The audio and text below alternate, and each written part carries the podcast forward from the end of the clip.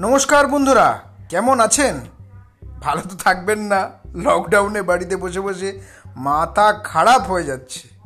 কে যে corona virus বার করেছে, কি বার করেনি, কি হয়েছে জানার দরকার নেই। চল্লিশ দিনের বেশি বাড়িতে থাকা, ভাবুন তো। হাড়ে ফাড়ে আওয়াজ হচ্ছে, কত শোবে মানুষ। ভিডিও বা কত দেখবে? কিন্তু এর মাঝে অনেকজন বলছে, এই শেখো, ওই শেখো। আমি ওদের বলতে চাই, বাবা, যার শেখার ও শিখবে, সময় থাকুক বা না থাকুক, বার করে নেবে সময় শেখার। না আলাদা করে বলার কিছু নেই। আজকের এই পডকাস্টটা আমার মনে হলো আমি করি নিজের স্বার্থে। আর কারোর ভালো লাগলে নিশ্চয়ই শেয়ার করবেন। আজকে তিনটে জিনিসের ওপরে আমি কথা বলতে চাই। একটা হচ্ছে আপনারা নিশ্চয়ই এক্সট্র্যাকশন মুভিটা দেখেছেন।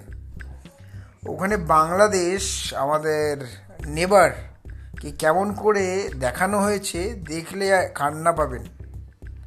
যে পুরো দেশটাই রুলড বাই একটা ড্রাগ লর্ড কোনো সিস্টেম নেই, যে আসে গুলি মেরে দিয়ে পুলিশকে চলে যায়।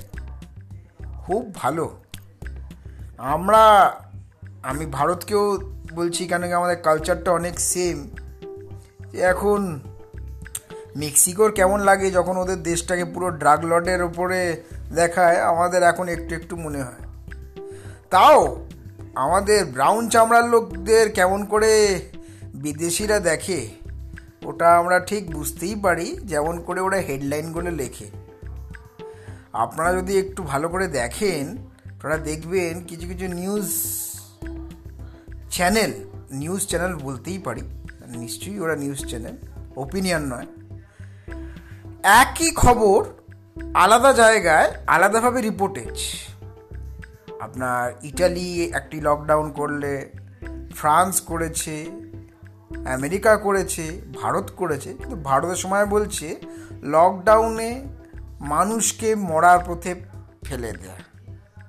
তারপরে বিবিসি আর্টিকেল লেখে এখনও মানুষ কেন এত কম মরেছে? মানে ওরা ভাবতেই পাচ্ছে না, যাদের ওপরে রাজ করলাম, ওরা এখন এমন পজিশনে চলে যাবে যে আমাদের থেকেও ভালো করবে। আমি ওই যারা নিউজ চ্যানেল চালায় ওদের এটাই বলতে চাই। আমরা ফার্স্ট ওয়ার্ল্ড কান্ট্রি নাই হতে পারি, কিন্তু মানুষের জীবনের দাম আমরা বেশি দিই। আর বেশি দিই বলেই এখানকার মানুষের মন অনেক ভালো হয়। আমরা কেউ চাই না আপনার দেশে বেশি মৃত্যু হোক। আপনারা যদি কিছু ভালো করেন, মৃত্যু বাঁচাতে পারেন, আমরা শিখতে রাজি আছি। কিন্তু এটা ভাববেন না যে আপনারা কোনো জিনিস করতে না সামর্থ্য হলে আমরাও ওটা করতে পারব না। অনেক জিনিসে আমরা ভালো হতেই পারি। সব জিনিস আপনি আবিষ্কার করেননি। আপনাদের প্রসপেরিটি খালি দুশো আড়াইশো বছর। তার আগে নিজের মধ্যেই লড়ে মরে যেতেন। এখন এই গ্লোবালাইজড ওয়ার্ল্ড এক্ষুনি ডিগ্লোবালাইজড হতেই চলেছে। একটু শান্তভাবে থাকবেন। বাংলাদেশ হোক, ভারত হোক, পাকিস্তান হোক, আমরা মানুষ।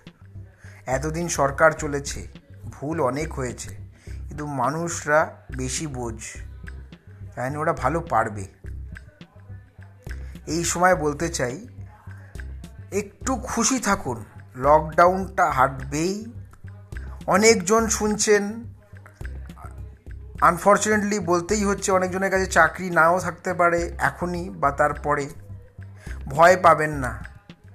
যেমন এই খারাপ সময় এসছে, ভালো সময়ও আসবে। আর আসবে নিশ্চয়ই। লকডাউনের পরে আশা করি, খালি আমাদের দেশ নয়, বাকি সব দেশ একটু একটু করে খুলবে। আর মানুষ নিজের স্কিলের, নিজের জোরে আবার চাকরি পাবে।